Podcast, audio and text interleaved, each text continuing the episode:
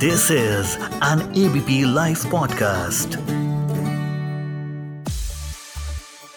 राजीव गांधी कहा करते थे कि दिल्ली से एक रुपया चलता है, लेकिन गाँव में सिर्फ़ पंद्रह पैसे ही पहुँचते हैं।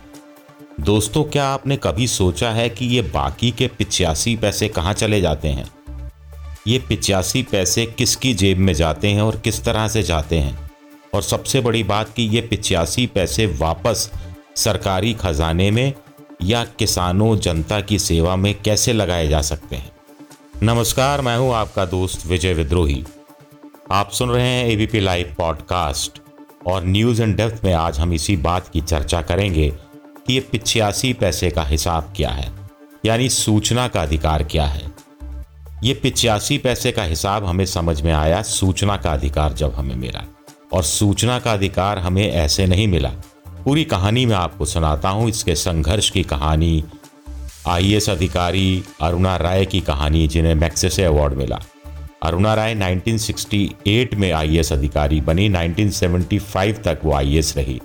फिर आईएएस की नौकरी छोड़ दी। अब आप बताइए, आप भी कहेंगे, अच्छी भला, कोई आईएएस की नौकरी क्यों छोड़ता है? तो आईएएस की नौकरी छोड़ दी सिर्फ़ इसलिए कि ग्राउंड लेवल पर काम करना है। सिस्टम जो करप्ट हो गया है ख़त्म हो गया है, इसको नए सिरे से रिवाइव करना है।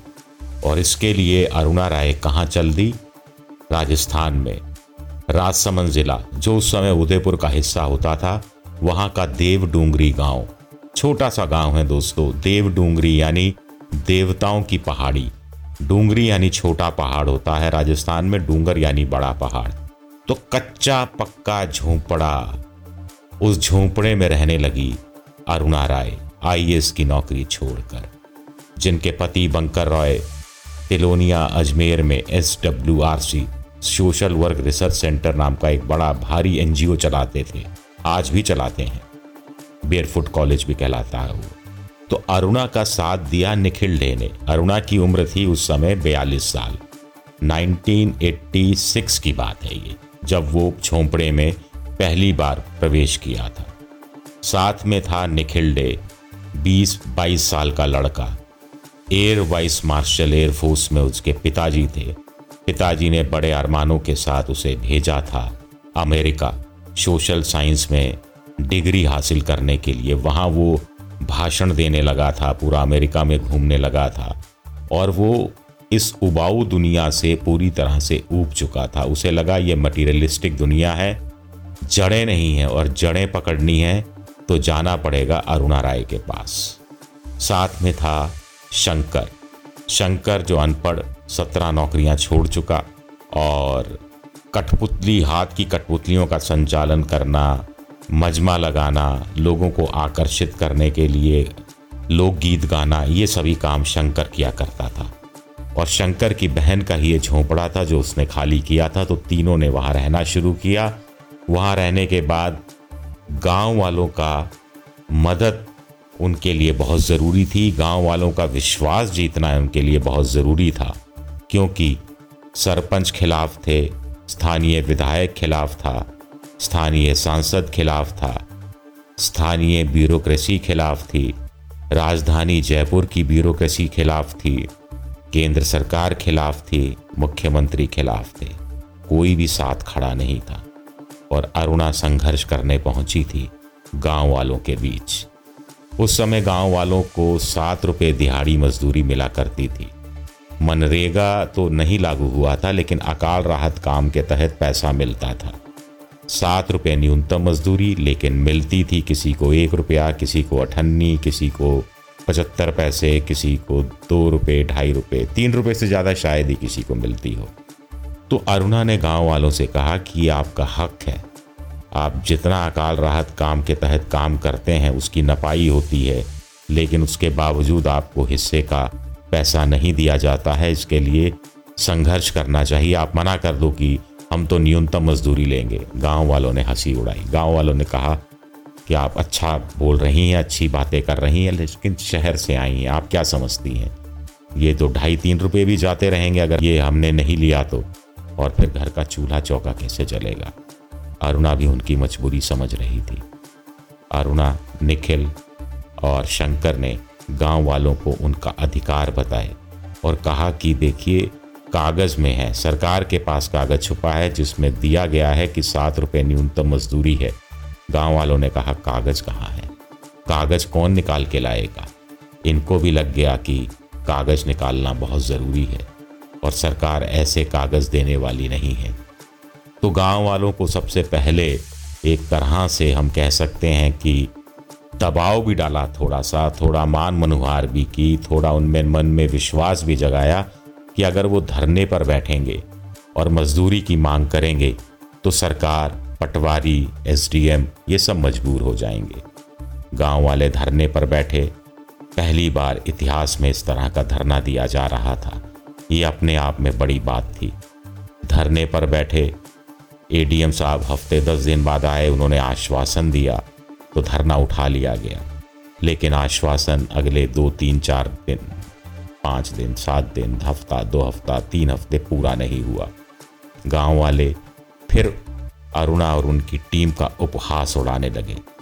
फिर एक बार धरने पर बैठे। इस बार धरना जोरदार ढंग से दिया गया।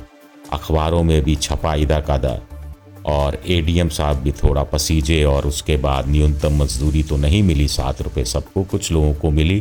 लेकिन तीन रुपये के बढ़ के करीब पाँच रुपये औसत रूप से हो गए। ये गाँव वालों के लिए लंबी लड़ाई का एक विजयी क्षण था, जिसे अरुणा ने आगे जाकर बनाया सोशल ऑडिट के रूप में, लेकिन उससे पहले जन सुनवाई का दौर शुरू किया।